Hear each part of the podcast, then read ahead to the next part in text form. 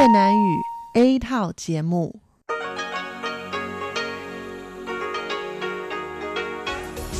Đây là Đài Phát thanh Quốc tế Đài Loan RTI.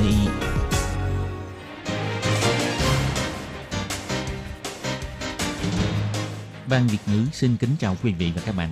Đây là chương trình Việt ngữ Đài Phát thanh RTI được truyền đi từ Đài Loan.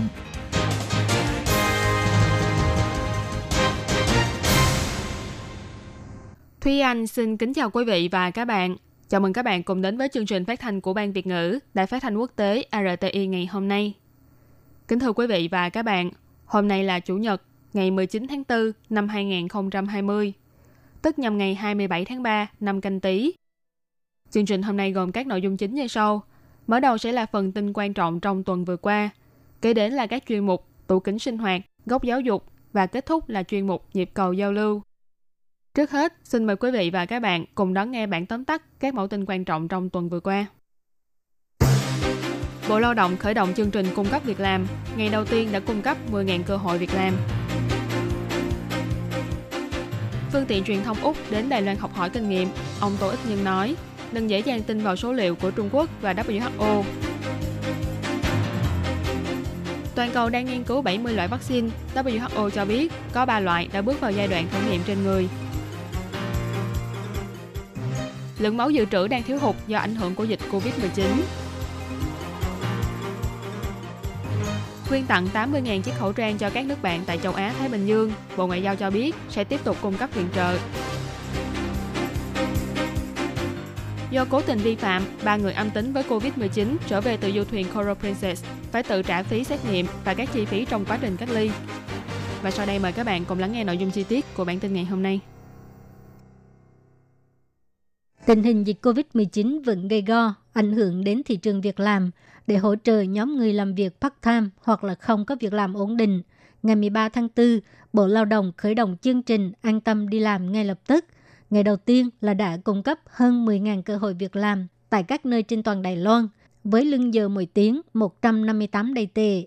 Mỗi tháng có thể làm việc nhiều nhất là 80 tiếng đồng hồ, có thể lãnh khoảng chừng 12.640 Đài tệ, nhưng chỉ hỗ trợ trong 6 tháng.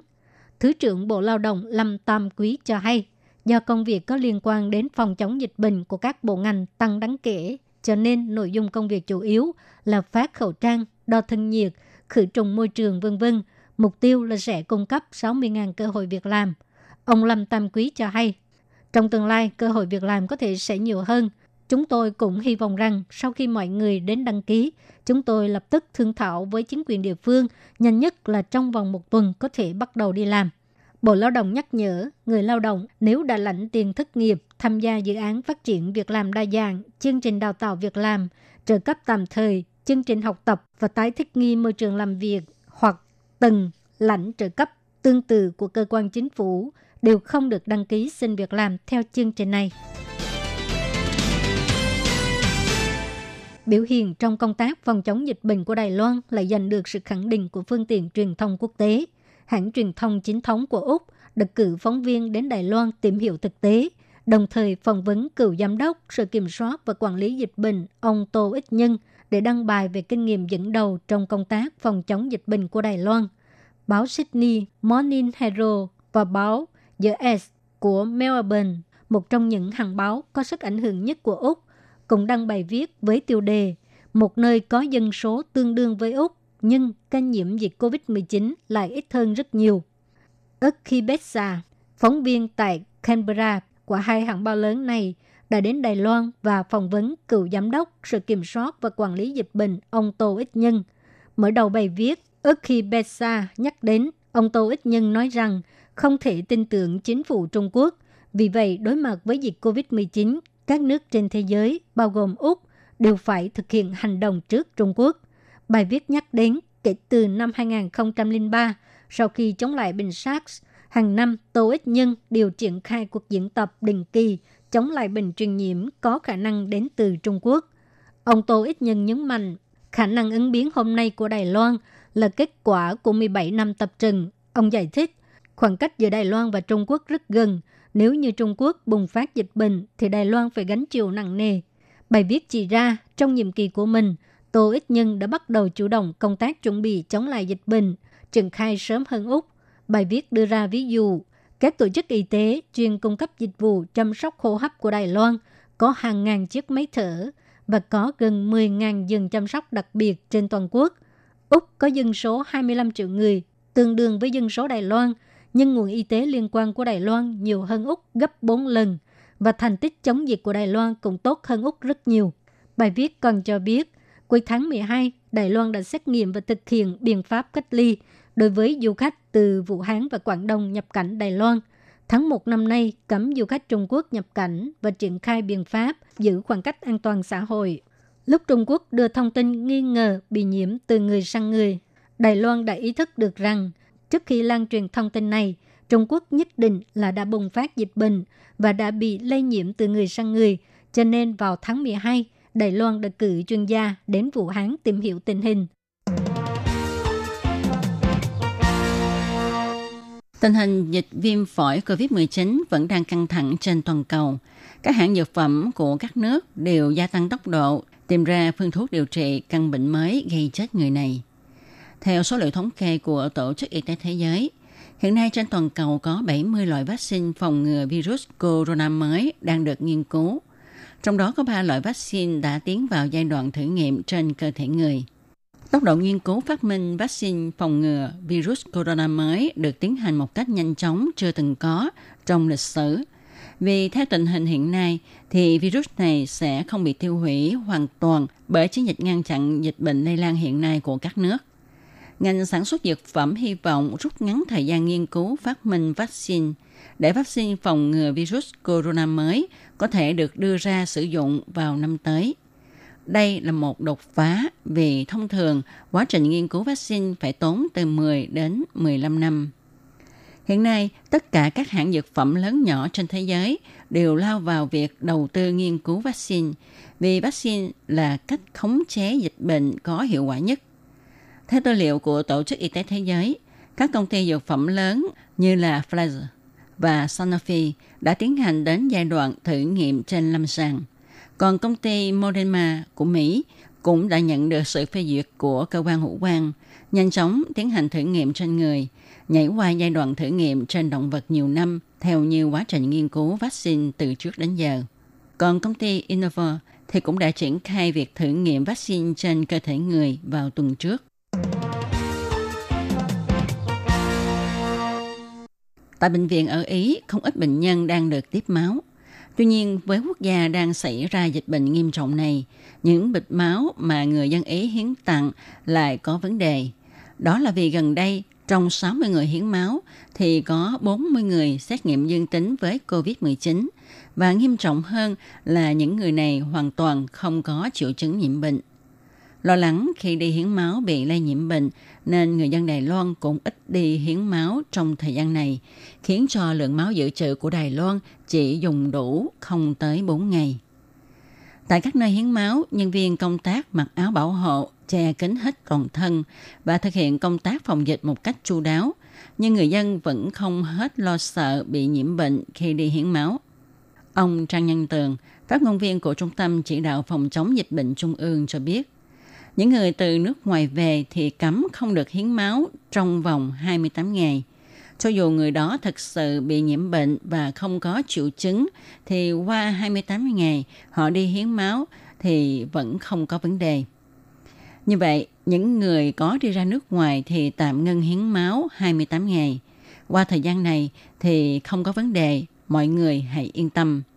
Bộ trưởng Trần Thời Trung nói, cũng vì vậy mà chúng tôi và Quỹ huyết học rất chú trọng chất lượng máu được hiến tặng, cũng sẽ nhờ Trung tâm Hiến máu tăng cường lưu ý việc này. Có như vậy, người khỏe mạnh mới yên tâm đi hiến máu để tăng lượng máu dự trữ của các nơi đến mức an toàn. Chính phủ Đài Loan quyên góp tổng cộng 80.000 chiếc khẩu trang cho 4 quốc gia bang giao thuộc khu vực châu Á-Thái Bình Dương gồm Palau, quần đảo Marshall, Nauru và Tuvalu. Ngày 15 tháng 4 đã tổ chức nghi thức quyên tặng tại Bộ Ngoại giao, đồng thời cũng bày tỏ rất lấy làm vui mừng vì 4 nước bang giao này của Đài Loan tới nay vẫn chưa xuất hiện ca nhiễm COVID-19. Thứ trưởng Bộ Ngoại giao Từ Tư Kiệm chỉ ra, ngoài chi viện khẩu trang y tế, Ngoài ra cũng tặng các nước bàn giao các vật tư y tế gồm máy test virus, thuốc thử test virus. Sau này cũng sẽ căn cứ nhu cầu về phòng dịch của các nước bạn để cung cấp vật tư y tế và tạo điều kiện hỗ trợ về mọi mặt.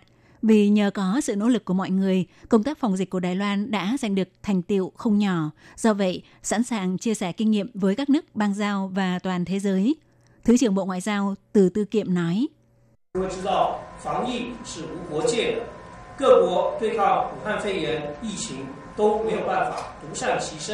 Mọi người đều biết phòng chống dịch bệnh là không phân chia biên giới. Mọi quốc gia đều không thể đơn lẻ một mình chống chọi lại dịch COVID-19 mà cần phải hợp tác với nhau. Ông Từ Tư Kiệm nhấn mạnh, thông qua nghi thức quyên tặng lần này, mọi người đều nhìn thấy Đài Loan có thể giúp đỡ. Không phải chỉ là một câu khẩu hiệu mà là thực tiễn cụ thể. Đài Loan có nguyện vọng và cũng có năng lực hợp tác với các nước trong công tác phòng dịch. Sau này cũng sẽ tiếp tục phát huy tinh thần Đài Loan có năng lực giúp đỡ và đang giúp đỡ để hỗ trợ cho các nước bạn trong phạm vi năng lực. Guatemala, nước bang giao của Đài Loan tại Trung Mỹ, đã đóng cửa toàn bộ biên giới để phòng chống dịch bệnh, khiến cho công dân Đài Loan bị mắc kẹt tại đây. Bộ Ngoại giao cho biết, nhờ sự hỗ trợ của chính phủ Hàn Quốc, 3 công dân Đài Loan bị mắc kẹt tại Guatemala ngày 14 tháng 4 đã thuận lợi xuất cảnh khỏi Guatemala bay tới Mexico, sau đó tiếp tục quá cảnh để quay về Đài Loan. Chính phủ Đài Loan bày tỏ sự cảm ơn đối với sự hỗ trợ nhân đạo của chính phủ Hàn Quốc và của kiều bào đã giúp đỡ công dân Đài Loan tại Guatemala.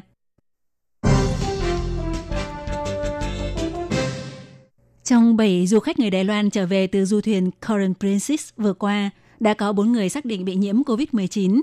3 người còn lại lần đầu xét nghiệm có kết quả âm tính đều bị coi là đã biết dịch bệnh nghiêm trọng mà vẫn cố tình lên du thuyền. Theo Chỉ huy trưởng Trung tâm Chỉ đạo Phòng chống dịch bệnh Trung ương Trần Thời Trung cho biết, sẽ trưng thu các chi phí xét nghiệm, chi phí kiểm dịch tập trung. Ước tính mỗi người sẽ phải tự trả phí 51.000 Đài tệ. Tại cuộc họp báo vào chiều ngày 14 tháng 4, ông Trần Thời Trung cho biết, đối với những người không lưu ý tình hình dịch bệnh, làm tăng thêm gánh nặng cho xã hội, có thể căn cứ theo Điều 58 của Luật Phòng chống bệnh truyền nhiễm, để thu của những người ra vào khu vực có nguy cơ lây nhiễm bệnh cao các chi phí liên quan. Ngoài chi phí điều trị do chính phủ chi trả, các chi phí còn lại gồm chi phí kiểm dịch, chi phí xét nghiệm đều do người bệnh tự chịu.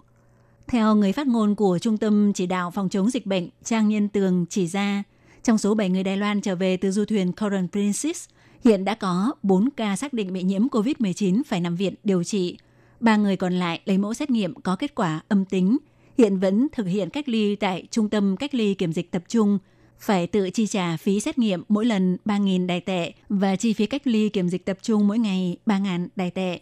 Do vậy, tính theo số ngày cách ly kiểm dịch tập trung là 14 ngày, tổng chi phí là 42.000 Đài tệ, cộng thêm 3 lần xét nghiệm là 9.000 Đài tệ. Như vậy thì 3 người xét nghiệm có kết quả âm tính, ước tính sẽ phải tự trả khoản chi phí là 51.000 Đài tệ một người.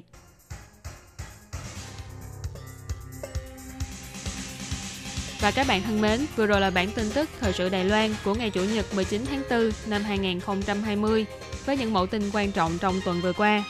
Cảm ơn sự chú ý lắng nghe của quý vị và các bạn. Thân ái chào tạm biệt và hẹn gặp lại.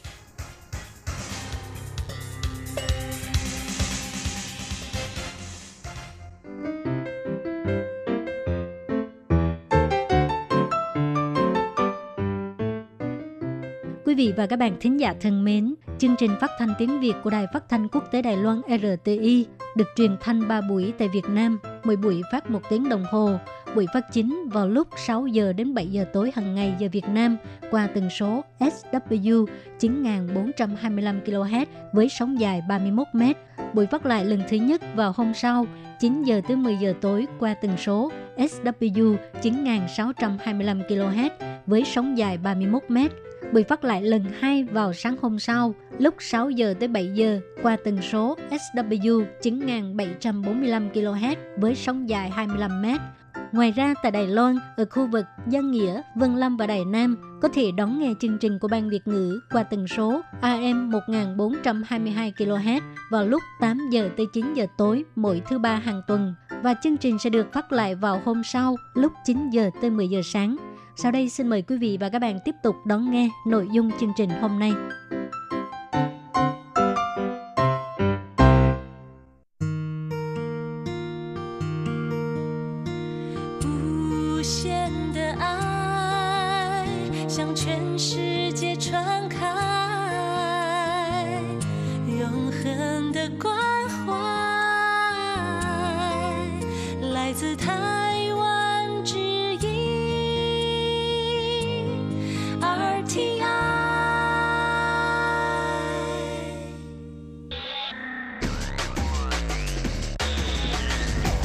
Quý vị đang đón nghe chương trình Việt ngữ tại RTI, truyền thanh từ Đài Loan.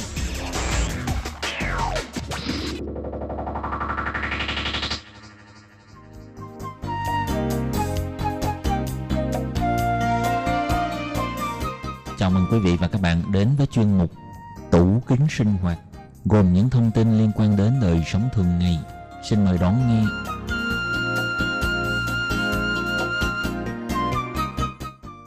Các bạn thân mến, Hải Ly xin chào các bạn. Hoan nghênh các bạn đến với chuyên mục Tủ Kính Sinh Hoạt do Hải Ly biên tập và thực hiện. Thưa các bạn, trong thời gian gần đây, do dịch viêm phổi COVID-19 vẫn tiếp tục lan rộng và hoành hành tại nhiều nước, nhiều biện pháp phòng dịch được các quốc gia áp dụng triển khai, trong đó có biện pháp duy trì khoảng cách xã hội an toàn. Thông thường, ví dụ như Đài Loan thì khuyến cáo là 1 mét ở ngoài trời và 1 mét rưỡi ở trong nhà. Tuy nhiên, đó là khoảng cách an toàn trong trường hợp con người ở các vị trí gần như cố định không di chuyển.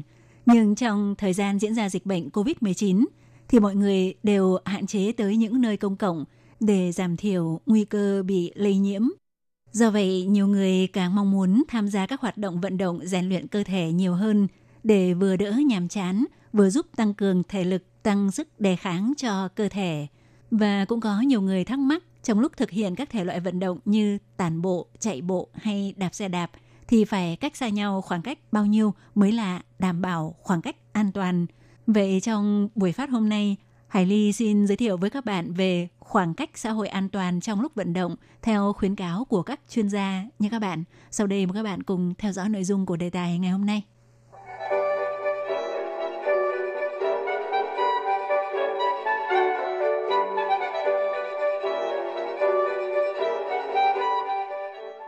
Thưa các bạn, thì khái niệm khoảng cách giao tiếp xã hội, sửa trao truy lý, theo cách nói của chuyên gia, đó là khoảng cách được tính giữa các điểm cố định khi chúng ta ngừng di chuyển. Bởi vì khi chúng ta di chuyển vận động thì sẽ tạo ra tốc độ gió. Khi đó, khoảng cách giao tiếp xã hội trong phạm vi an toàn từ 1 đến 2 mét là phải được định nghĩa lại. Theo kết quả nghiên cứu của các học giả của trường đại học KU Leuven Bỉ và trường đại học công nghệ Eindhoven, Hà Lan. Theo đó, nghiên cứu viên mô phỏng lại quá trình vận động của con người gồm đi bộ và chạy nhanh làm phóng ra các giọt bắn. Sự xuất hiện của những giọt bắn này ở 3 vị trí với phương hướng khác nhau, gồm ở cạnh nhau, ở chéo nhau và ở ngay sau lưng nhau. Liệu như vậy có bị dính phải giọt bắn hay không? Thì khi bạn bị hắt hơi hoặc ho trong lúc đang thở khi chạy, những giọt bắn được phóng ra, giọt to sẽ nhanh chóng rơi xuống đất, những giọt bắn nhỏ sẽ bay lơ lửng trong không trung. Vậy thì những giọt bắn như vậy có tạo cơ hội dễ gây lây nhiễm đối với những người đang cùng vận động hay không? Thì một yếu tố quan trọng đó là dòng chảy khóa líu. Thì khi một người chạy bộ, đi bộ hoặc đạp xe về phía trước, nhất định sẽ tạo ra tốc độ gió đối lưu, sẽ thổi về phía đằng sau lưng bạn. Nó giống như nguyên lý tạo ra dòng chảy của máy bay và tàu thuyền. Rất nhiều những giọt bắn nhỏ không rơi xuống sẽ cùng với dòng chảy bám theo phía sau bạn. Khi có người xuyên qua dòng chảy giọt bắn này thì xác suất lan truyền sang người đó là khá cao. Đó là kết quả mô phỏng dưới điều kiện tốc độ gió thấp khi chạy bộ hoặc tản bộ bên cạnh nhau. Chỉ cần có người ho không phải vừa đúng làm văng giọt bắn tới bên cạnh bạn thì khoảng cách an toàn trong vận động khi chạy song song bên cạnh như vậy tương ứng sẽ gây ảnh hưởng ít hơn. Và phương hướng nguy hiểm nhất đó là bạn ở ngay chính sau lưng người đang vận động và còn ở trong cùng một dòng chảy cùng hướng với người đó thì đám giọt bắn này sẽ bay trực tiếp về phía bạn. Còn nếu người đang vận động ở phía trước lệch về bên phải bạn một chút bị hắt hơi mà hướng bạn chọn vừa đúng lại lệch về phía trái của người đó thì tương ứng khả năng bạn bị lây nhiễm do những giọt bắn mà dòng chảy đem đến sẽ thấp hơn. Khi bạn ở trong điều kiện tốc độ gió thấp, bất kể là ở trong nhà hay ngoài trời, khi bạn nói chuyện trong lúc ngừng di chuyển, thì theo khuyến cáo của chuyên gia nên duy trì khoảng cách xã hội an toàn từ 1 đến 2 mét Nhưng theo kết quả nghiên cứu nêu trên thì các nhà khoa học khuyến cáo chúng ta như sau. Thứ nhất, nếu bạn và người đang vận động theo cùng một hướng trên cùng một trục đường chạy thì lúc này khoảng cách an toàn ít nhất là từ 4 đến 5 mét. Cũng tương tự như vậy, đối với xe đạp di chuyển với tốc độ chậm do dòng chảy được tạo ra càng lớn hơn, khi đó nếu người ở phía trước hắt hơi thì cự ly an toàn của bạn là khoảng 10 mét. Còn nếu bạn đi loại xe đạp Việt dã thì khoảng cách an toàn này ít nhất phải kéo dài thành 20 mét. Nếu bạn đi xe đạp và muốn đạp vượt lên trên người phía trước đang ho liên tục, tốt nhất bạn không nên đi cùng một làn đường với người đó và nên duy trì cự ly khoảng 20 mét. Tản bộ, đạp xe đạp hoặc chạy bộ là những hoạt động được nhiều người yêu thích, nhưng chúng ta cần phải lưu ý khi chúng ta thực hiện những loại vận động này. Nếu có người đang vận động ở phía trước bạn liên tục ho, thì có một số điều bạn cần phải chú ý tới khoảng cách an toàn trong lúc vận động như sau. Thứ nhất là nếu có người ở phía trước bạn không đảm bảo khoảng cách an toàn mà bị ho, thì sau khi vận động xong, bạn phải nhớ không được tùy tiện sờ vào quần áo mà bạn mặc trong lúc vận động. Vì theo giáo sư Bert Blocken, người tiến hành nghiên cứu lần này chỉ ra, khi bạn xuyên qua đám mây những giọt bắn này, thì những giọt bắn này vẫn có thể sẽ bám vào trang phục của bạn. Đeo khẩu trang trong lúc vận động sẽ chỉ làm tăng thêm lực cản hô hấp. Các cơ của bạn sẽ cần phải dùng lực nhiều hơn để hít thở. Vì vậy, bạn sẽ liên tục phải há mồm to để hít hơi, dẫn tới việc khẩu trang của bạn sẽ rất nhanh chóng bị nước bọt, mồ hôi, thậm chí nước mũi làm ẩm. Mà chúng ta chắc đều biết rằng một chiếc khẩu trang đã bị ẩm ướt, liệu còn có khả năng ngăn chặn vi khuẩn virus nữa hay không? Và ngoài ra thì mồ hôi có làm lan truyền virus COVID-19 hay không? Thì đáp án của câu hỏi này là phủ định, bởi vì viêm phổi do virus corona chủng mới COVID-19 được phát tán thông qua những giọt bắn phây mùa choán rạn. Tuy nhiên thì nếu bạn có chạm tay vào một người nào đó vừa có vận động, mà trong lúc người này vận động đã từng đối mặt với một người đang vận động khác bị ho mà không giữ được khoảng cách an toàn, thì khi đó đáp án lại hoàn toàn khác. Do vậy chúng ta phải nhớ thật kỹ rằng không được chạm vào cơ thể hoặc quần áo của người khác. Mỗi lần vận động tập luyện thể thao, nếu là tập luyện tại các trung tâm thể thao thì nhớ phải thay quần áo sạch trước khi quay về nhà. Còn nếu là tự ra ngoài vận động thì khi về nhà nhớ phải thay bỏ ngay quần áo khi đi vận động và tắm giặt sạch sẽ ngay lập tức. Các bạn thân mến, Hải Ly xin chào các bạn. Trong phần đầu của chuyên mục, Hải Ly đã giới thiệu với các bạn về khoảng cách an toàn trong vận động theo khuyến cáo của các chuyên gia trong thời gian diễn ra dịch bệnh COVID-19. Còn trong ít phút cuối chương trình, Hải Ly xin giới thiệu với các bạn khuyến cáo của bác sĩ để phân biệt triệu chứng của viêm mũi dị ứng với nhiễm virus COVID-19 nha các bạn. Thưa các bạn, thì vào ngày 12 tháng 4 vừa rồi, Đài Loan có tăng thêm một ca nhiễm COVID-19 bị lây nhiễm trong nước là một nam thanh niên hơn 20 tuổi do bản thân vốn mắc chứng viêm mũi dị ứng. Sau khi bị lây từ bạn gái thì liên tục bị ngạt mũi, chảy nước mũi và chỉ là triệu chứng bị dị ứng cho tới khi được gỡ bỏ lệnh cách ly tại nhà. Sau khi đi làm trở lại tới ngày thứ ba, do cơ quan y tế áp dụng lấy mẫu xét nghiệm trên diện rộng, thì thanh niên này mới phát hiện dương tính với virus COVID-19. Chính vì vậy thì những người Đài Loan vốn dĩ bản thân bị mắc chứng viêm mũi dị ứng cũng khá quan tâm tới việc làm thế nào để phân biệt rốt cuộc là bản thân bị viêm mũi dị ứng hay có khả năng bị nhiễm COVID-19 hay không. Thưa các bạn, thì cứ tới tháng 3, tháng 4 hàng năm lại đúng là mùa dị ứng. Triệu chứng dị ứng và triệu chứng bị nhiễm virus corona chủng mới vô cùng giống nhau. Theo quan sát của các bác sĩ, việc đi khám sẽ xảy ra hai thái cực khác nhau hoàn toàn. Người thì quá tích cực, có vấn đề sẽ lập tức đi khám, người thì không dám đi khám. Vì vậy, bác sĩ đã đưa ra hai điểm mấu chốt để hỗ trợ phần nào cho mọi người phán đoán sự khác biệt giữa viêm mũi dị ứng với viêm phổi cấp COVID-19 gồm có. Thứ nhất là thời điểm xuất hiện triệu chứng. Người bị viêm mũi dị ứng nếu chảy nước mũi, ngạt mũi, bị hen suyễn, đại bộ phận là vào lúc sáng sớm, buổi tối và khi vận động, có thể ghi chép triệu chứng vào 3 thời điểm này.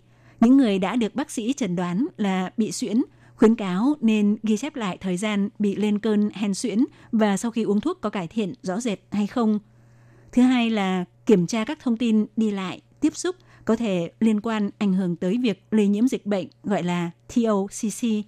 Thì TOCC gồm có T là travel, tức thông tin đi lại, O là occupation là thông tin nghề nghiệp, công việc. C là contact là tiếp xúc. Và chữ C cuối cùng là cluster, tức là thông tin tiếp xúc với đám đông. Thì chúng ta nên tự kiểm tra thông tin quá trình đi lại, tiếp xúc của bản thân. Đặc biệt là hãy nhớ lại trong gia đình gần đây có người bị cảm cúm hay không. Nếu từng tiếp xúc với người bị cảm cúm phải đi khám bệnh thì có thể kiểm tra các bằng chứng về lâm sàng. Ví dụ có chụp X-quang thì nên tìm hiểu xem có bị viêm phổi hay không. Theo bác sĩ Dương Côn Đức, Chủ tịch Hiệp hội Hen suyễn dị ứng và miễn dịch lâm sàng Đài Loan cho biết, cũng rất khó để phân biệt triệu chứng bị dị ứng với triệu chứng viêm phổi COVID-19, nhưng vẫn có vài chỉ tiêu để nhận biết. Thì tỷ lệ trẻ em Đài Loan bị dị ứng là khá cao, đại đa số là do ảnh hưởng bởi môi trường. Thường gặp nhất đó chính là do bụi và mặt bụi. Khoảng thời gian từ tháng 3 đến tháng 4 hàng năm do nhiệt độ biến đổi mạnh cũng là một trong những nguyên nhân gây dị ứng. Ông Dương Côn Đức nói, các triệu chứng của bệnh viêm mũi dị ứng gồm có ngạt mũi, hắt hơi, sổ mũi. Nếu nghiêm trọng còn gây hen suyễn, gây ảnh hưởng tới giấc ngủ. Còn người bị nhiễm COVID-19 thì triệu chứng chủ yếu là triệu chứng của đường hô hấp, kèm theo sốt. Gần đây mặc dù có rất nhiều thông tin cho thấy các ca nhiễm COVID-19 với triệu chứng phi điển hình ngày càng nhiều, tương tự cũng sẽ bị ngạt mũi, sổ mũi, hắt hơi hoặc bị mất xúc giác và mất vị giác hay bị tiêu chảy. Nếu xuất hiện những triệu chứng kể trên, trước tiên hãy nhớ lại xem bạn đã từng bị chẩn đoán có cơ địa dị ứng hay không.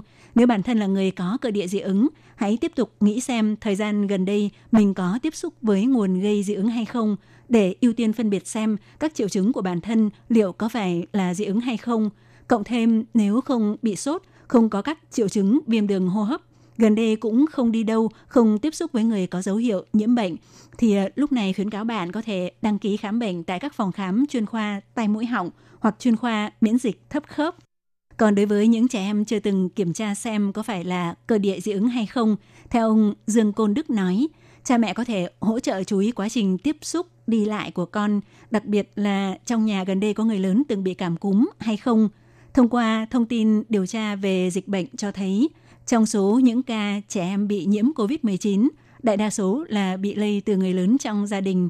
Nếu không có các yếu tố như nêu trên, cũng không có triệu chứng bị sốt, nhưng có các triệu chứng gồm bị ngạt mũi, chảy nước mũi, hắt hơi quá 3 ngày mà không thấy cải thiện, thì khuyến cáo cũng nên tới khoa tai mũi họng hoặc khoa miễn dịch thấp khớp, phân sư miễn y cơ để khám bệnh, vì khả năng bị viêm mũi dị ứng là khá cao. Các bạn thân mến, nội dung giới thiệu của đề tài ngày hôm nay cũng xin được khép lại tại đây. Hải Ly xin cảm ơn các bạn đã quan tâm theo dõi chuyên mục Tủ Kính Sinh Hoạt do Hải Ly biên tập và thực hiện. Thân ái, chào tạm biệt các bạn. Bye bye. Để đảm bảo quyền và ích lợi cho lao động nước ngoài làm việc tại Đài Loan, Bộ Lao động Đài Loan đã thiết lập một đường dây nóng 1955 bảo vệ và tư vấn miễn phí cho lao động nước ngoài trong 24 tiếng đồng hồ. Đường dây này cung cấp phục vụ quan tâm cho lao động nước ngoài xin tư vấn, khiếu nại, chủ thuê hoặc lao động nước ngoài nếu có nhu cầu tư vấn đều có thể thông qua đường dây nóng 1955 để xin hỗ trợ. Ngoài ra, để tuyên truyền về đường dây nóng 1955, Sở Phát triển Nhân lực Lao động thuộc Bộ Lao động có in tờ gấp bằng song ngữ là tiếng Trung và 4 thứ tiếng nước ngoài. Thì 4 thứ tiếng đó bao gồm tiếng Trung và tiếng Anh, tiếng Trung và tiếng Indonesia, tiếng Trung và tiếng Thái, tiếng Trung và tiếng Việt Nam. Lao động nước ngoài, chủ thuê và người dân có thể xin tờ gấp để tìm hiểu. Các bạn lao động nước ngoài xin tư vấn khiếu nại khi có nhu cầu, hãy sử dụng đường dây nóng 1955 để xin hỗ trợ. Sở Phát triển Nhân lực Lao động quan tâm bạn. Sở Phát triển Nhân lực Lao động trực thuộc Bộ Lao động thành lập trung tâm tuyển mộ lao động trực tiếp nhằm hỗ trợ chủ thuê làm thủ tục thuê lao động nước ngoài. Đồng thời còn có các hạng mục phục vụ gồm có tư vấn bằng tiếng nước ngoài, nhận và chuyển hồ sơ liên quan việc thuê lao động nước ngoài đến các đơn vị thẩm định. Lao động nước ngoài có thể tiếp tục gia hạn ở lại làm việc tại Đài Loan sau khi mãn hợp đồng lao động. Trung tâm tuyển mộ lao động trực tiếp hỗ trợ chủ thuê làm thủ tục tuyển dụng lao động. Ngoài ra, trung tâm còn nhận nghiệp vụ chuyển đổi chủ thuê, v.v. Miễn phí phục vụ, tiết kiệm thời gian, thủ tục đơn giản. Xin vui lòng liên hệ trung tâm tuyển mộ lao động trực tiếp là người bạn đồng hành của bạn. Đường dây phục vụ tư vấn 02 6613 0811.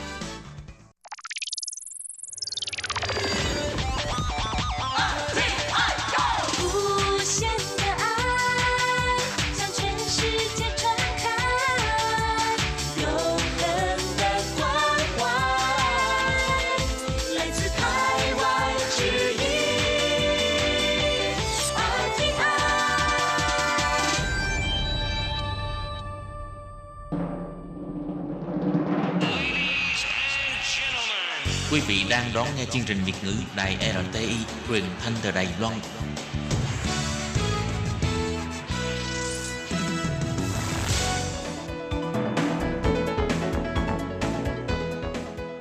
Chào mừng các bạn đến với chuyên mục Góc Giáo dục do Khiết Nhi và Lệ Phương cùng thực hiện.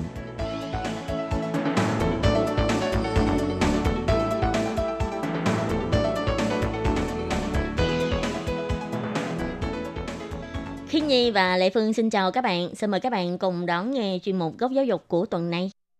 Khiết Nhi có thích thành phố Đài Trung không? Thích. Theo như mọi người nói thì thành phố Đài Trung là thành phố đáng sống tại Đài Loan. Theo như mọi người nói. Còn Khiết Nhi đi qua có vài lần à. Nhưng mà thực sự thì thấy nó rất là hiện đại với lại sầm uất. Và đặc biệt là vật giá của nó sẽ rẻ hơn so với Đài Bắc. Nhưng mà cái độ tiện nghi của nó lại không có thua thành phố Đài Bắc. Thành phố Đài Trung tiện nghi đâu, đâu có xe điện metro đâu. Ngoài xe điện metro ra thì Khiết Nhi nghĩ cái phương tiện giao thông công cộng của thành phố Đài Trung cũng rất là tiện nghi. Ví dụ là có thể đón xe lửa này, xong có thể đi tàu cao tốc nè, cũng có rất là nhiều cái tuyến đường xe buýt ở trong thành phố nữa. Mà ngoài cái giao thông ra, Khiết Nhi thích cái gì? Thực ra Khiết Nhi rất là thích những cái kiến trúc của thành phố Đài Trung. Tại vì thành phố Đài Trung thì nó sẽ không có xô bồ như là so với lại thành phố Đài Bắc. Và bù lại thì thành phố Đài Trung có rất là nhiều cái kiến trúc. Ví dụ như là có rất là nhiều cái viện bảo tàng nè, có viện bảo tàng khoa học của thành phố Đài Trung rất là nổi tiếng nè, có viện bảo tàng mỹ thuật nè. Và cũng có cái nhà hát lớn của thành phố cũng mới được xây những năm gần đây thôi. Có thể nói là một cái thành phố rất là xinh đẹp nữa. Vậy có muốn dọn đi Đài Trung ở không? Đài mình có định dọn đi Đài Trung không chị Lệ Phương? Không, Khiết Nhi thích mà. Thích, nhưng mà có điều đôi khi đâu phải lúc nào mình cũng có thể làm những điều mình thích. Nhưng mà thực sự thì Khiết Nhi thấy nếu như mà có thể đi học tại thành phố Đài Trung thì cũng là một lựa chọn không có tồi. Thì nãy giờ mình cứ nói thành phố Đài Trung là có mục đích của mình. Tại vì hôm nay trong chung một góc giáo dục ha, mình sẽ giới thiệu về cái thông tin tuyển sinh của Trường Khoa học Kỹ thuật Quốc gia Đài Trung. Thì tiếng Trung gọi là Quốc lý Thái Trung Cơ chi Đại Học. Và bây giờ thì xin mời các bạn đón nghe nội dung chi tiết nhé. Trường Khoa học Kỹ thuật Quốc gia Đài Trung là Quốc lý Thái Trung Cơ chi Đại Học. Thì trường này là một cái trường khá đầu năm, được thành lập vào năm 1919. Thì tiền thân của trường này chính là Học viện Công nghệ Đài Trung. Đến năm 2011, trường này đã sát nhập với lại Trường Cao đẳng Quốc lập Điều dưỡng Đài Trung và được đổi tên thành Trường Khoa học Kỹ thuật Quốc gia Đài Trung. Và hiện nay, phương châm của trường là phát triển tập trung vào chương trình nghiên cứu tiên tiến và phát triển các mối quan hệ liên kết với các trường đại học trong và ngoài nước trên phương diện công nghệ. Và hiện nay thì Trường Khoa học Kỹ thuật Quốc gia Đài Trung là tổng cộng có 5 học viện ha, với là 20 chương trình đại học với là 11 chương trình thạc sĩ. Ngoài ra, trường còn có những cái chương trình liên kết với các trường đại học tại Nhật Bản, Hàn Quốc, Canada và Mỹ, v.v. Thì như chị Lê Phương giới thiệu, thì trường này có tất cả là 5 học viện, đó là Học viện Thương mại, Học viện Thiết kế, Học viện Khoa học Công nghệ Thông tin và Học viện Ngôn ngữ cùng với lại Học viện Điều dưỡng Sức khỏe. Thì Học viện Thương mại có những cái khoa gì đấy? Thì trong Học viện Thương mại á, thường là sẽ có, như thương mại là chúng ta biết là phải có kế toán và thông tin. Thứ hai là có khoa thương mại quốc tế và khoa tài chính công và thuế, khoa quản trị kinh doanh, khoa bảo hiểm tài chính, khoa quản lý giải trí và cuối cùng là khoa thống kê ứng dụng. Còn cái học viện thiết kế thì bao gồm khoa thiết kế thương mại nè, khoa thiết kế đa phương tiện, rồi khoa thiết kế nội thất và khoa thiết kế sáng tạo sản phẩm. Và tiếp đó là Học viện Khoa học Công nghệ Thông tin. Thì trong khoa này sẽ gồm có khoa quản lý thông tin, khoa khoa học máy tính và công nghệ thông tin và cuối cùng là khoa quản lý phân phối. Rồi còn những ai mà thích học ngoại ngữ thì có thể chọn học viện ngôn ngữ với là các khoa như sau: khoa ứng dụng tiếng Nhật, khoa ứng dụng tiếng Anh và khoa ứng dụng tiếng Hoa. Dành cho những bạn mà muốn học tiếng Hoa thì có thể đây cũng là một lựa chọn để cho các bạn suy nghĩ. Và cuối cùng chính là Học viện về Điều dưỡng và Sức khỏe. Thì trong học viện này sẽ gồm có khoa điều dưỡng, khoa khoa học và sắc đẹp và khoa quản lý dịch vụ cho người cao tuổi. Khiết Nhi cảm thấy thích khoa nào? Nếu như thích đó thì Khiết Nhi thích là Học viện thiết kế nè. Trong đó thì có khoa thiết kế nội thất nè và có khoa thiết kế sáng tạo sản phẩm nè. Thích sáng tạo. Cái đó là thích thôi, mà làm được hay không thì lại là một chuyện khác. Thì sau khi mình giới thiệu về các khoa trong các học viện ha, thì bây giờ mình nói về cái môi trường của trường học này đi. Ừ. Thì Trường Khoa học Kỹ thuật Quốc gia Đài Trung á, nằm tại đường Tam Dân, tại khu phía bắc thành phố Đài Trung. Thì địa chỉ bằng tiếng Hoa là Thái Trung Sư, Bảy Sư, San Minh Lu, San Toàn, 129 Hào. Thì xung quanh cái trường này á, là các khu ăn uống chợ đêm sầm uất, với là phía trước của trường là khu mua sắm tiếng Hoa gọi là Y Trung Sang Chuyên. Y Trung ở đây là cái trường trung học số 1 của Đài Trung đó ha. Còn phía sau là sân bóng chạy Đài Trung. Bên trái á, là trường Đại học Y Dược Trung Quốc. Bên phải là chợ đêm đường Trung Hoa. Còn trước cửa trường là có rất nhiều tuyến xe buýt nè. Rồi cách ga xe lửa Đài Trung cũng không có xa. Có thể rất là dễ dàng bắt xe buýt đến ga nếu như mình muốn đi chơi xa ha. Ừ. Có thể nói là cái môi trường, cái điều kiện sinh hoạt ở đây rất là tiện nghi, rất là đầy đủ. Mà nghe đúng là rất là hấp dẫn, là nếu như mà các bạn muốn đi mua sắm này, phía trước thì có một cái khu mua sắm, thì coi như là các bạn cũng có thể không có sợ bị thiếu thốn hay là sợ là mình ở trên núi như những cái trường khác. Lệ Phương mà học đó, Lệ Phương sợ thiếu tiền. Tại ăn uống, mua sắm này nọ, cái gì cũng rất là tiện. Nhưng mà bù lại thì tại vì ở gần đấy rất là sầm uất, cho nên là nếu như mà các bạn có cần phải tìm việc làm thêm thì chắc cũng sẽ khá dễ dàng. Nhưng mà Khiết Nhi cũng xin nhắc với các bạn, đó là nếu như đi làm thêm thì phải có giấy phép lao động nè, và một tuần sẽ không được làm quá 20 tiếng đồng hồ. Ừ, đúng rồi, cho nên lương cũng không có nhiều, đủ sinh hoạt phí rồi. Rồi thì bây giờ mình giới thiệu về cái thông tin tuyển sinh của trường này ha. Và nếu như mà các bạn nào muốn đăng ký nhập học cho kỳ mùa thu vào tháng 9 năm 2020 này, thì các bạn có thể nộp hồ sơ trong thời gian là ngày 2 tháng 3 năm 2020 cho đến ngày 20 tháng 6. Tức là bây giờ vẫn còn trong thời hạn để nộp hồ sơ vào trường này. Và cách để nộp hồ sơ là gì, chị Lê Phương có biết không? Thì các bạn có thể lên trang web của trường ha, để mà tìm hiểu về các khoa. Thì các khoa hồi nãy mình cũng có giới thiệu rồi. Mà các bạn có thể tìm hiểu kỹ hơn, tức là cái khoa mà mình muốn chọn á, cái cách tuyển sinh như thế nào. Rồi sau đó các bạn lên cái đường link xin xét tuyển nhập học của Phòng Quản lý Sinh viên Quốc tế để mà điền cái bạn đăng ký xét tuyển. Và sau khi điền đầy đủ thì các bạn cũng phải chuẩn bị cái hồ sơ, giấy tờ đầy đủ và gửi đến cái Phòng Quản lý Sinh viên Quốc tế ha. Thì Phòng Quản lý Sinh viên Quốc tế tiếng Hoa gọi là Quốc Chi Sư Vụ Chủ. Rồi các bạn phải gửi email đến hộp thư của phòng đó ha, của Phòng Quản lý Sinh viên Quốc tế. Khi mà các bạn gửi cái email á, thì các bạn phải chú thích rõ đó là Bao Minh 2020 Giao Sinh Cảng Ao Sinh Đan Tú Giao Sinh. Tức là tuyển sinh viên quốc tế năm 2020 ha. Ừ. Và các bạn phải nhớ nha, là những cái hồ sơ và thủ tục này là trước tiên là các bạn phải gửi bản giấy cho cái phòng mà quản lý sinh viên quốc tế này. Ngoài ra là còn phải gửi email nữa. Và sau khi đã hoàn thành tất cả các khâu là gửi thủ tục để đăng ký xét tuyển á, thì các bạn sẽ nhận được một email thông báo là hoàn thành hồ sơ đăng ký của bên Phòng Quản lý Sinh viên Quốc tế. Tức là nếu như mà các bạn mà vẫn chưa hoàn thành thủ tục thì các bạn sẽ không có nhận được cái thư này. Và khi các bạn nhận được cái thư này thì tức là hồ sơ của các bạn đã hoàn tất rồi, đã đầy đủ rồi. Và các bạn chỉ còn chờ phía trường xét tuyển và công bố kết quả cho các bạn thôi. Và thời gian sẽ công bố kết quả tuyển sinh đó là vào ngày 1 tháng 8 năm 2020. Và sau khi có công bố kết quả rồi, phía trường sẽ gửi thông báo nhập học để các bạn đi làm hồ sơ để có thể xin visa đi du học.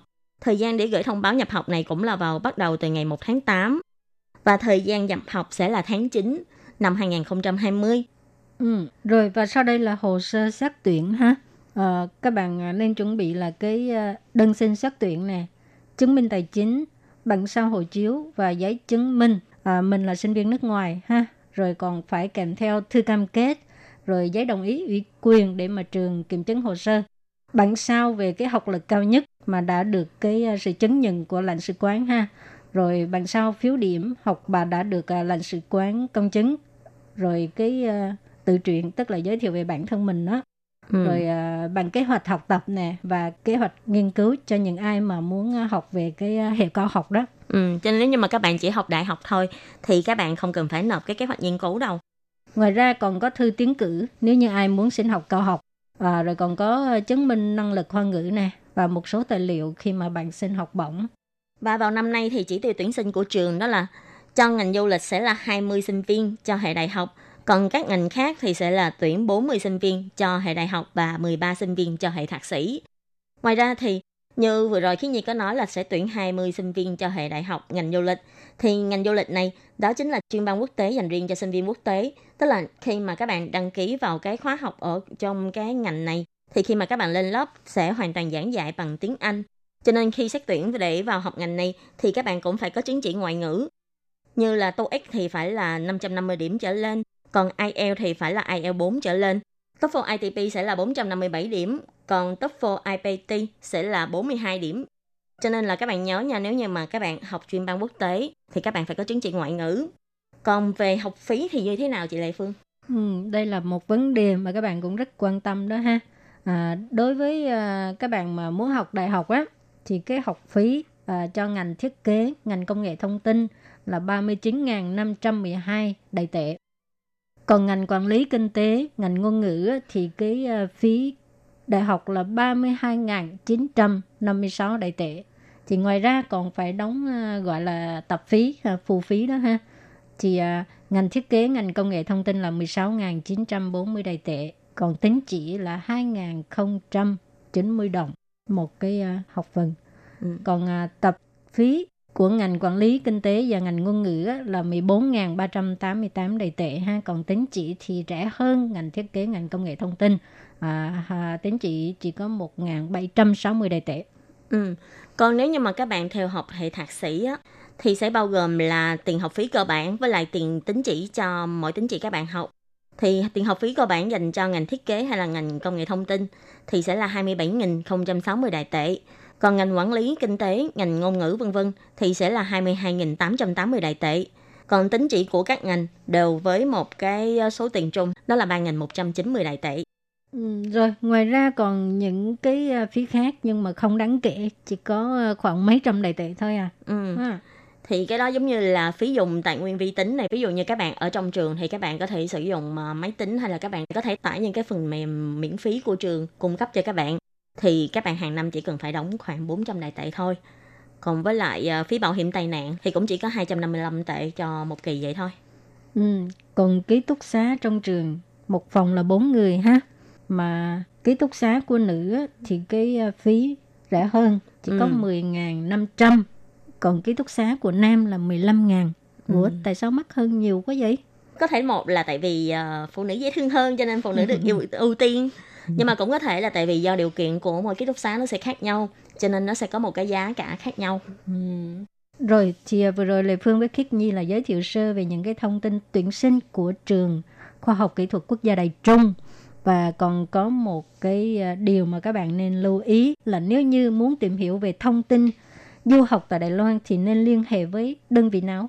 Thì các bạn có thể liên hệ với Ban Giáo dục của Văn phòng Văn hóa Đài Bắc tại thành phố Hồ Chí Minh hay là của Văn phòng Văn hóa Đài Bắc tại Hà Nội. Theo địa chỉ nếu như ở thành phố Hồ Chí Minh sẽ là số 336 đường Nguyễn Tri Phương, quận 10, thành phố Hồ Chí Minh.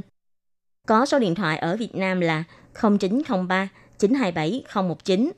Còn Văn phòng Văn hóa Đài Bắc tại Hà Nội thì sẽ là theo địa chỉ là lầu 20A, tòa nhà PVI, số 1, đường Phạm Văn Bạch, nằm tại phường Yên Hòa, quận Cầu Giấy của Hà Nội, với số điện thoại là 0913 219986. Hoặc là các bạn cũng có thể trực tiếp liên hệ với Ban Phục vụ Quốc tế của trường mà mình muốn học ha. Các bạn còn có những thắc mắc gì cũng có thể hỏi Lê Phương với Khiết Nhi. Thì khi các bạn gửi email về thì ghi chú là gửi cho chương trình Góc Giáo dục ha. Và các bạn thân mến, chuyên mục Góc Giáo dục của tuần này do Khiết Nhi và Lệ Phương cùng thực hiện cũng xin tạm khép lại tại đây. Cảm ơn sự chú ý lắng nghe của quý vị và các bạn. Xin thân ái chào tạm biệt các bạn và hẹn gặp lại. Bye bye. Bye bye.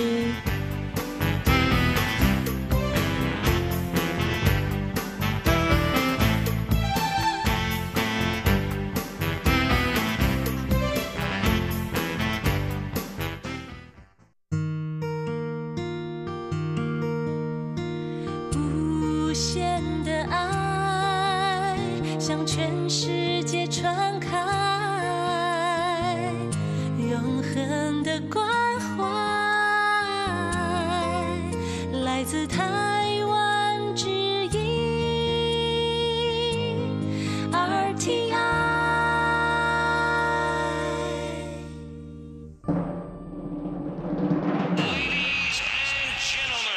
Quý vị đang đón nghe chương trình Việt ngữ Đài RTI, truyền thanh từ Đài Loan.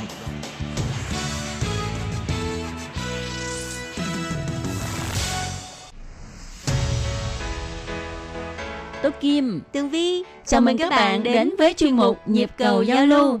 Mong rằng tiết mục này là nơi chia sẻ tâm tư tình cảm của mọi người, thắt chặt mối thân tình giữa các bạn với chúng tôi.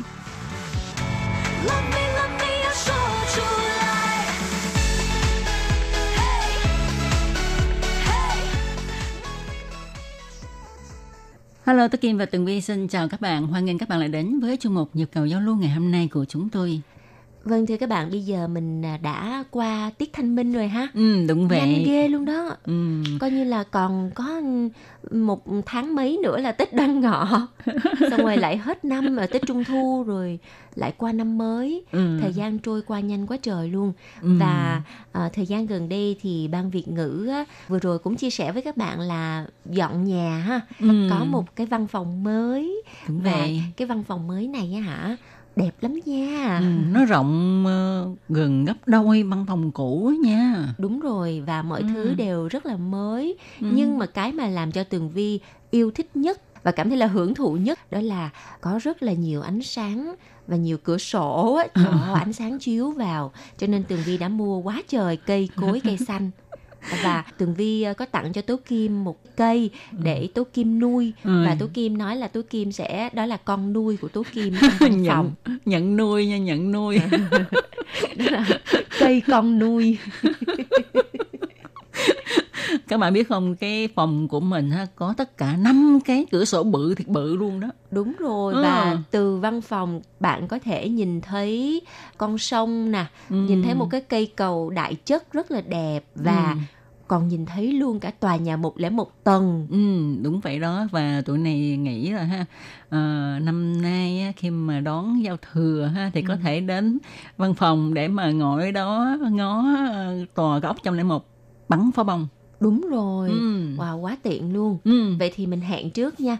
Tết Tây năm nay mình sẽ hẹn ở trong Ban Việt ngữ để coi bắn pháo hoa. Rồi ngoài cái vụ mà nhìn thấy tòa nhà 101, còn thường thường nhìn thấy máy bay nữa. Đúng, đúng.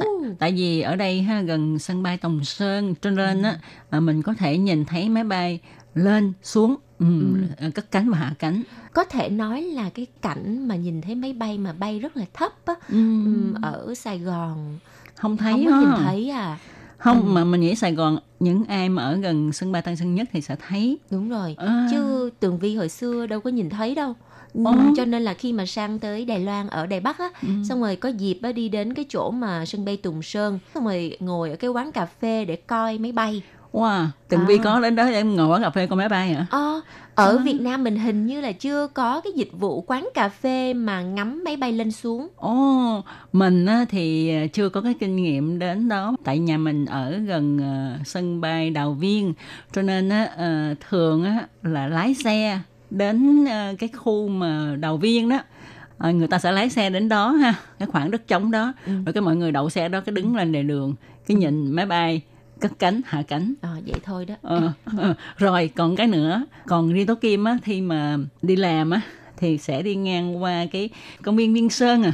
Thì khi mà đi đó ha, thì lâu lâu á, máy bay nó sẽ hạ cánh xuống sân bay Tòng Sơn, thì mình đứng ở đó mình sẽ thấy cái bụng máy bay bật thật là bự luôn, mà nó gần sát trên đầu mình đó, rất là vui. Và lâu lâu thì Tố Kim sẽ đi bộ đến cái công viên đó để mà đón xe buýt. Và thích nhất là đợi nghe tiếng máy bay sắp đến, đứng đó ngó lên. Khoái lắm. Có lẽ là nhiều bạn mà nếu mà ở khu vực miền Tây thì chắc là chưa bao giờ trải nghiệm được cái cảnh tượng là mình ngắm máy bay bay rất là sát trên mặt đất vậy đó. Có cảm giác là mình với tay lên đụng luôn á. Đúng rồi. Nó bay gần lắm, đã lắm kìa. Và có một cái bằng là hơi mê tín, nhưng mà giới trẻ bây giờ ở Đài Loan ha, thì như Tường Vi đến ở sân bay Tòng Sơn để mà xem ha, thì các bạn trẻ hay đến đó. Đúng rồi. Để mà nắm máy bay bay lên, cái mình lấy cái tay mình nắm nó. Làm như mình bắt được chiếc máy bay đó ha. Thì khi mà mình bắt được chiếc máy bay đó, mình cầu nguyện, mình cầu xin cái gì đó thì ước mơ mình sẽ được thực hiện. Chứ không phải là ngắm sao băng nữa, mà là ngắm máy bay xong bắt máy bay. Máy bay bay lên ha, thì Tường Vi đứng ở đó đó. Tường Vi chụp cái chụp lấy cái tay mình chụp máy bay cái, là chụp được nó rồi. Thì Tường Vi cứ cầu nguyện đi nha. Cầu nguyện sanh được đứa con trai bụ bẩm là sẽ sanh được thôi. Nhưng mà giờ nghĩ đó, chụp được cái máy bay là không còn mạng sống để cầu nguyện nữa. Mình đứng ở dưới mình chụp lên mà cái bằng là vận công ha, vận nội công ha, chụp nó cái.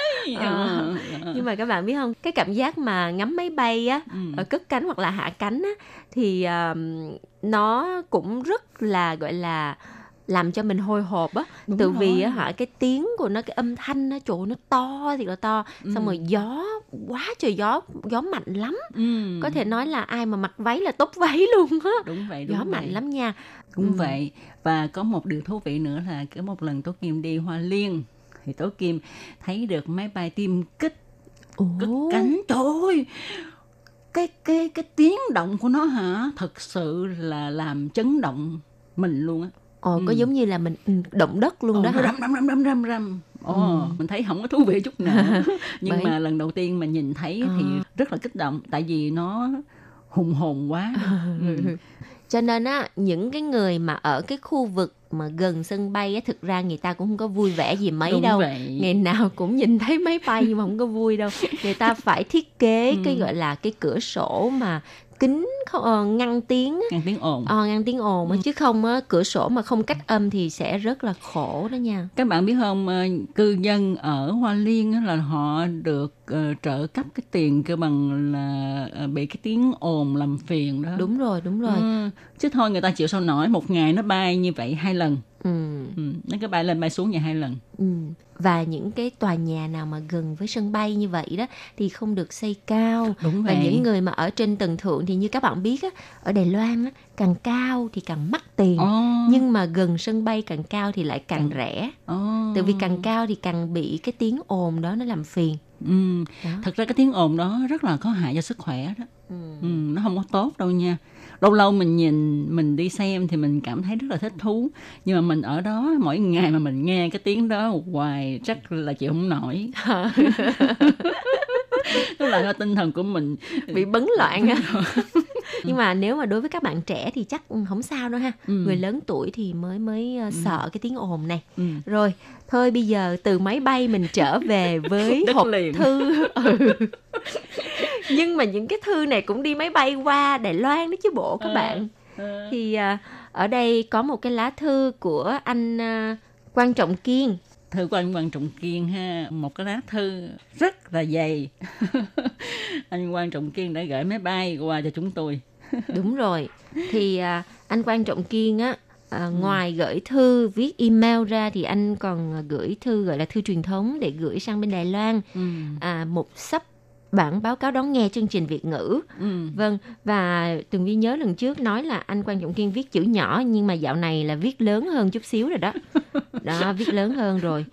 Và thực sự là rất là cảm ơn anh Quang Trọng Kiên đã lắng nghe rất là chi tiết các chuyên mục của Ban Việt ngữ và đánh giá cái tình hình đón nghe nè, từng số phát sóng này nọ rất là chi tiết luôn. Tường Vi đếm thử coi bao nhiêu bản báo cáo đón nghe. 1, 2, 3, 4, 5, 6, 7, 8, 9, trời ơi, 10, 11. 11 lá, 11 cái bản báo cáo đó nghe. Mà bản báo cáo đó nghe nào anh cũng viết dày đặc hết trơn á. Quá là công phu luôn. Công phu quá. Như vậy Ban Việt ngữ phải có quà tặng cho người ta chứ. Thật ra thì Ban Việt ngữ hàng năm đều có quà tặng đặc biệt cho các bạn kiếm thính viên. Đúng vậy. Và ngoài những cái lá thư, những cái bản báo cáo đón nghe mà anh Quang Trọng Kiên gửi cho chúng tôi, thì anh còn gửi cho chúng tôi một cái thư điện tử và báo cho chúng tôi biết là chiều hôm qua mình nhận được một lá thư của đài RTI gửi đến. Mở ra xem thì là một tấm thẻ kẹp sách của Viện Bảo tàng Cố cung do Tố Kim thay mặt cho Ban Việt ngữ gửi tặng. Thật sự là rất ngạc nhiên vì trước đó mình có trả lời cho Tố Kim là không cần gửi, tham gia trả lời câu đố cho vui mà thôi. À, cái câu đố gọi là mưa đến mưa đi đúng không? Đúng vậy. Thì cũng xin trả lời anh là đúng ra là Tố Kim cũng muốn nghe lời anh, không gửi cho anh, nhưng mà sau khi mà nói với lại Ban Phục vụ Thư từ ha, thì họ có cái tấm thẻ kẹp sách của Viện Bảo tàng Cố cung mà Tố Kim nghĩ anh Quang Trọng Kiên á, là người gốc Hoa, có lẽ là rất là thích. Cho nên Tố Kim đã xin và thay mặt cho Ban Việt ngữ gửi cho anh. Và anh Quang Trọng Kiên ơi, anh có biết không, cái thẻ kẹp sách của Viện Bảo tàng Cố cung này á là do chị Tố Kim á hả, đích thân tự đi lên trên Ban Phục vụ Thư từ cho thính giả đó để xin cái món quà này đó, chứ bình thường không có ai mà có đại trà đâu nha, người đặc biệt mới có đó. Đúng vậy, mà phải ký tên đàng hoàng á. Mà các bạn cũng biết á, Cố cung á, là một trong những viện bảo tàng rất là nổi tiếng ở Đài Loan và nổi tiếng trên thế giới. Thì lần trước anh Quang Trọng Kiên sang Đài Loan, không biết là anh có đi tham quan Viện Bảo tàng Cố cung hay không. Lần sau hết dịch bệnh thì mời anh Quang Trọng Kiên á, mà có dịp qua Đài Loan thì phải đi thăm bảo tàng và nhớ là đem theo cái thẻ kẹp sách này nha. Thì lúc đó anh sẽ cảm thấy rất là thích thú, tại vì những cái hình trong thẻ kẹp sách là có những cái văn vật để trong cố cung đó. Và anh Trọng Kiên cho biết như thế này nè ha.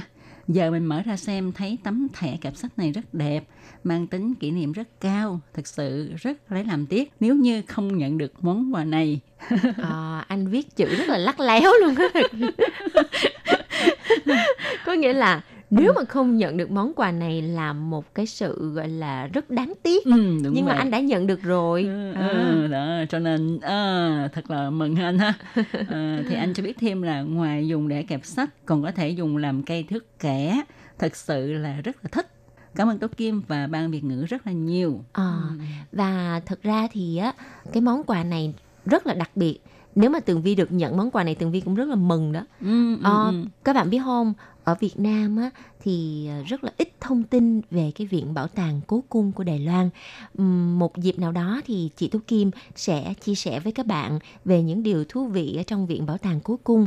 Và chúc mừng anh Quang Trọng Kiên đã nhận được một món quà có giá trị kỷ niệm rất cao. Và khi mà anh show hàng ra cho bạn bè xem thì mọi người sẽ rất là ngưỡng mộ đó. Bởi vì ở Việt Nam là không có đâu. Đúng có vậy. 102 độc nhất vô nhị. Đúng vậy. Mà cả ở Đài Loan cũng rất là khó kiếm anh ạ. Tại vì khi mà muốn in những cái văn vật của cố cung á, thì phải được sự đồng ý nhượng quyền của cố cung mới có thể in được. Và Đại TI đã tìm mọi cách để hợp tác và in cái thẻ kẹp sách này với một cái số lượng rất là ít. Cho nên là hàng rất hiếm đó nha. Vâng thưa các bạn, và chuyên mục ngày hôm nay á, thì xin tạm dừng tại đây. Rất cảm ơn sự chú ý đón nghe của các bạn. Và các bạn nhớ ha, là chương trình của Ban Việt ngữ vào buổi phát sóng lần thứ 2 á, vào 6 giờ tới 7 giờ sáng hàng ngày ở tần số là 9745 kHz thì có thay đổi. Cho nên là thí dụ đang nghe mà tự nhiên cắt rụp một cái bị mất hết 2 phút thì mọi người đừng có ngạc nhiên nha. Rồi, cho nên các bạn nhớ tranh thủ là nghe những cái giờ khác nha. Nếu mà cực chẳng đã thì hãy nghe cái giờ này chứ thôi. Hồi nãy giờ Tố Kim nói phía sau 2 phút là mất tiêu. Đúng rồi. Cho nên buổi phát lần 2 là phía sau 2 phút coi như là tự dưng mất tiêu đó. Không phải là do lỗi kỹ thuật của các phát thanh viên mà là do thiết bị phát sóng có sự thay đổi, cho nên đành phải cắt bớt 2 phút. Rồi, xin cảm ơn các bạn đã chú ý theo dõi chương trình của chúng tôi ngày hôm nay. Cảm ơn các bạn rất là nhiều. Bye bye. Bye bye.